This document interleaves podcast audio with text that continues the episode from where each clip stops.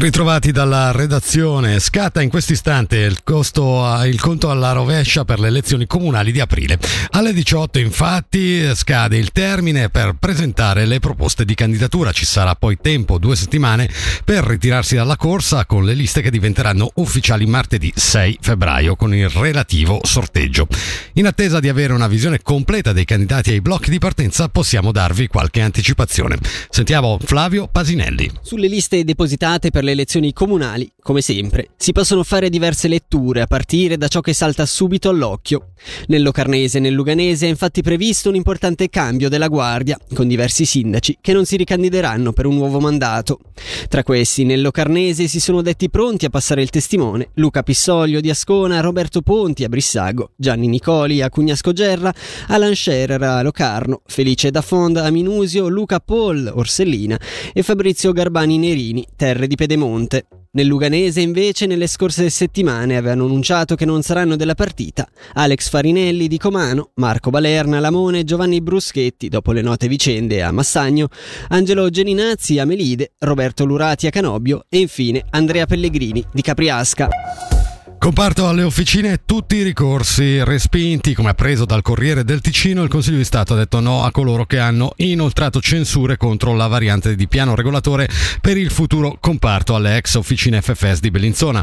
Nella decisione di 17 pagine, scrive ancora sul suo sito il quotidiano di Muzzano, l'esecutivo cantonale puntualizza che il tema è stato trattato in maniera specifica e approfondita.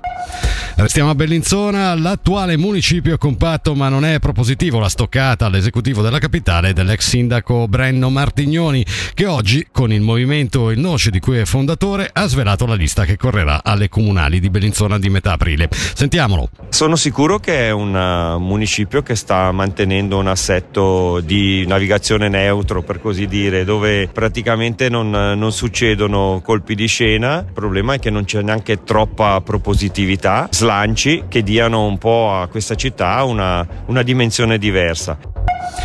Mezzana, il cantone stanzierà 22.400.000 franchi, è quanto stabilito dal Gran Consiglio, che a maggioranza ha votato un credito necessario per lavori di costruzione, di restauro, di ampliamento e anche per la manutenzione straordinaria dell'azienda agraria cantonale, così come per il centro professionale del verde.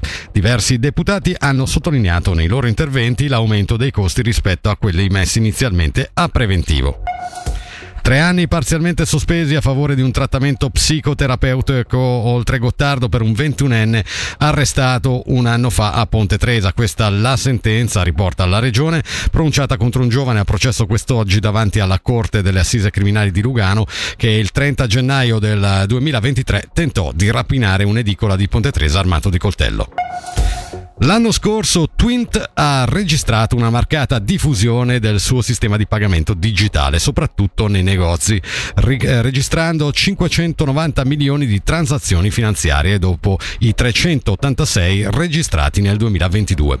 Circa il 72% delle manovre effettuate con questa applicazione hanno riguardato transazioni commerciali, mentre il 28% dei pagamenti è avvenuto tra privati.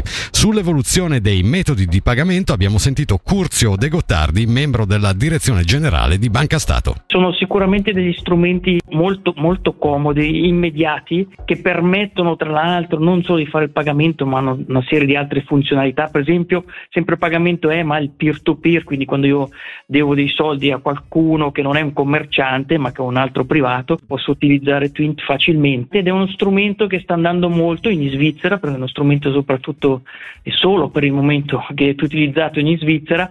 Quindi l'evoluzione è chiara, l'evoluzione verso i pagamenti di natura elettronica, verso le carte ancora, e ci sono e sono presenti, aumentano di importanza sia di debito che di credito, e anche verso questi nuovi strumenti di pagamento, soprattutto Twint, ciò a scapito del contante che sta perdendo un po' di peso. Il grande tema delle migrazioni è sbarcato a Locarno con una mostra fotografica visitabile fino al 31 gennaio al CPT Spy e con una serie di incontri per gli studenti. Il tutto nasce da 2 reportage realizzati a Ginevra e a Ventimiglia dal fotografo Samuel Golheim, unitamente al giornalista della Regione Davide Martinoni, che sentiamo. come un po' tutti i progetti giornalistici, nasce, se vogliamo, un po' per caso, sull'onda, diciamo, anche dell'attualità, no? Che parla spesso e volentieri di migrazioni e di situazioni di mancata integrazione, in questo caso più che di integrazione riuscita. A Ginevra eravamo stati a visitare il refettorio, che è una mensa sociale che offre i pasti ai disagiati, soprattutto stranieri, e da lì era nato un po' lo stimolo di andare anche a parlare, a vedere, insomma, a scoprire la vita dei senza tetto a Ginevra, e da lì era nato questo primo reportage in Svizzera. E poi in seconda battuta siamo andati a Ventimiglia, dove gli emigranti che arrivano su dall'Africa in Italia, Lampedusa soprattutto, si ammassano per poi entrare in Francia e guadagnare quindi l'Europa. Però a Ventimiglia si è creata una scena aperta dove ci sono accampamenti all'aria aperta sotto i viadotti, ci sono situazioni di persone allo sbando, no? Sostanzialmente che vivono di espedienti. Con questo per il momento dalla redazione è tutto. Le news qui su Radio Ticino tornano tra un'ora.